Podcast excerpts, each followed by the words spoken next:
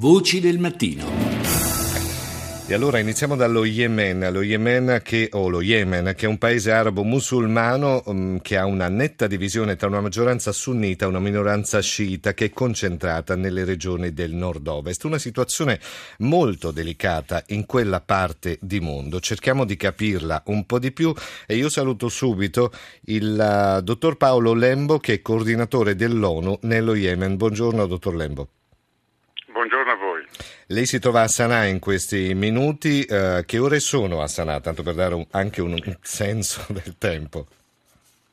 Sono esattamente le 7.10 del mattino, siamo un'ora... Un'ora avanti a noi, insomma. E allora, la situazione nello Yemen è estremamente complessa. C'è stato ieri un ennesimo attentato, ma gli attentati sono quotidiani. Uh, c'è una maggioranza, c'è due gruppi che si fronteggiano da una parte e dall'altra, sciiti e sunniti. Intorno a, queste, a questi due grandi gruppi c'è però il grande spettro, l'ombra minacciosa di Al-Qaeda e dell'ISIS. Questa divisione che lei indica in realtà non è mai esistita nel paese, è stata creata da un conflitto militare che si è sviluppato da otto mesi, quindi sì. è una divisione militare e politica tra il gruppo degli Houthi, sciiti, come lei indicava giustamente, sì. che ha conquistato una grande parte del paese, e il resto del paese che è sunnita e che è sostenuto da una coalizione di paesi sunniti eh, guidati dall'Arabia Saudita.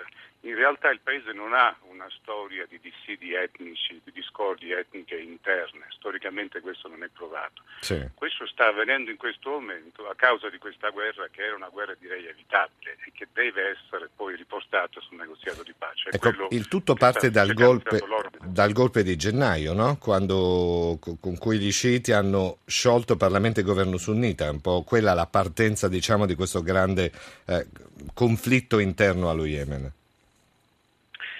Esatto. Eh, come spieghiamo questo golpe? C'è, c'era una divisione etnica, una divisione religiosa?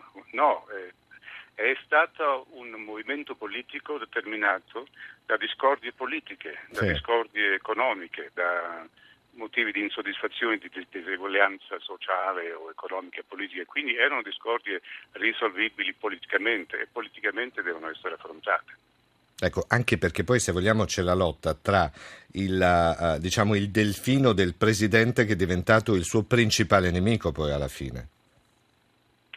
Certo, ehm, l'ex presidente, il presidente Sale, poi che è parte dietro questa guerra perché ha uh-huh. sostenuto la minoranza sciita Houthi che adesso è combattuta dalla coalizione sunnita, ma la sostiene per motivi di potere per il suo tentativo disperato di eh, eh, continuare a rimanere in potere dopo 30 anni di potere, dopo essere stato costretto a dimissione poi tre anni fa dalla rivoluzione yemenita.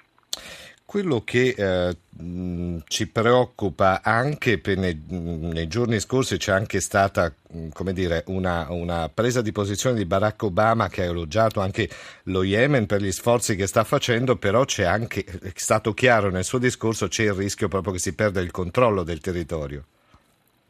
Questo è un po' anche quello che si avverte a livello internazionale. Certo, ma questo è un fatto che appartiene alla storia passata, perché il controllo si è completamente perso e in questo vuoto di potere che si è creato eh, si è favorita la nascita di movimenti terroristici che non erano attivi nel paese, come Daesh. Daesh non è mai esistito nel paese, adesso è molto attivo. Questo vuoto ha rafforzato molto Al-Qaeda, che adesso controlla completamente la parte eh, meridionale e orientale del paese e sarà molto difficile non solo riportare le parti del conflitto sul negoziato di pace, ma poi quando anche un trattato di pace sia raggiunto, come estirpare questi movimenti terroristici che poi sono fioriti in questo voto di potere degli ultimi otto mesi. Tra l'altro, se vogliamo anche guardare a questo paese con un occhio particolare. C'è da ricordare che la, la, città di Sana'a, la capitale dello Yemen, è una delle città più antiche del mondo. No? Cioè, secondo la leggenda fu fondata da Sem, che è il figlio di Noè. Quindi, insomma, ha una valenza anche storica importante, quella, la città dalla quale lei in questo momento è collegato con noi.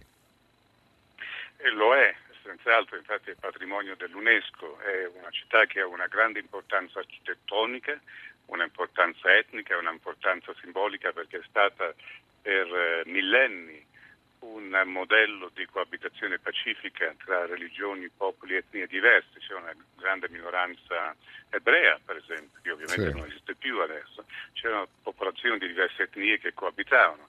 E purtroppo la politica, sempre la politica, eh, l'ingordigia umana, l'avidità degli individui ha distrutto questo modello di coabitazione e eh, non sarà facile ricostruirlo adesso, purtroppo.